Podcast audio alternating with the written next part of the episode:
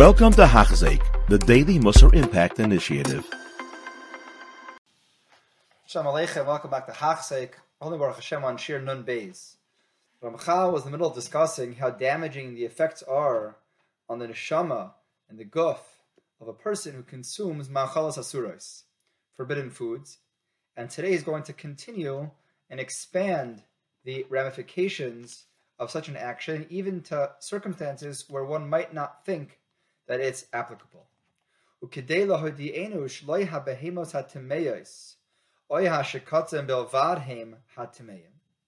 not only does a tuma exist when somebody consumes animals that are forbidden, a davar acher, an animal without split hooves, an animal that, that doesn't chew its cud, or any of the shikatzim, the bugs, etc. So those certainly cause timtum hanefesh. Elagam ha-treifais shabemin ha-kasher atzmahem. This is the chiddush that even if an animal is shechted improperly, it also now has in it an inherent tuma that can generate timtum halev, meaning one could have assumed that timtum is an inherent existence. Certain animals that aren't kosher have it, and kosher animals don't. And shchita is just an isser that overrides, uh, and whether it's shechted properly, there's no isser, and if it's shechted improperly, there's an isser. Ramchal here goes with the shita that even an animal that's kosher fundamentally, if it's shechted improperly, that can also generate timtum halev. Amar HaKasov, lahavdil ben atame ben hatahar, v'haperish larabasenu zichron livracha, ein tzarach lemar ben hachamar lepara. Well, we don't know, we don't, we obviously know a chamar and a para are different, so why are we distinguishing uh, tame and tahar? Lama nemar ben hatame ben hatahar, ben timea lecha or ben tahar lecha. Oh, ben nishchat rubai shel kana, where the majority of the trachea is cut. So we see that there's a difference even in a kosher animal between tuma and tara. What's the difference between majority and half? Well, it's, a, it's an infinitesimal shiur. You're 50.00 and 50.001. One is kosher, one is treif, one is doesn't have tumtum alev, and one doesn't. Lahares, we see the impact and the reality that halacha creates. Halacha creates a mitzias. Kama nifla kayach mitzvah. We see how powerful halacha is. Shachat hasaira mavdil ben tuma latara mamish. 50.000% is tame, timtum halev, iser avera. 50.001 all of a sudden is kosher, and it's tara, and it's, if it's eaten properly on Shabbos, it's a mitzvah, and it's like a korban. That's true in all areas of halacha.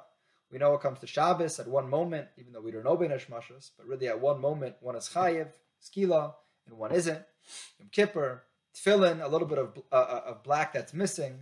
That's really how powerful the Koyach of Halacha is. Anybody who has a brain in his head. It's one of the Ramchal's famous mashalim that if we viewed machalas asuros as poison, as careful as we are not to ingest even one iota of a toxic substance, so certainly that's how we should view kosher and treif. You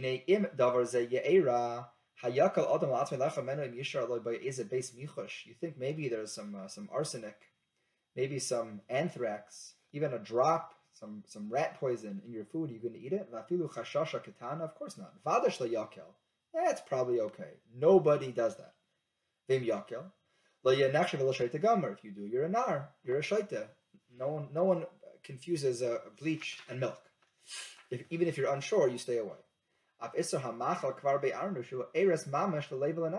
already saw that machal asurais is a poison to the heart and to the soul. The same two things, lave and nefesh. Tumtum and nefesh we know. Tumtum and lave needs an explanation what that is. Who would be lenient in such an area? You put a knife into your into your into your jaw.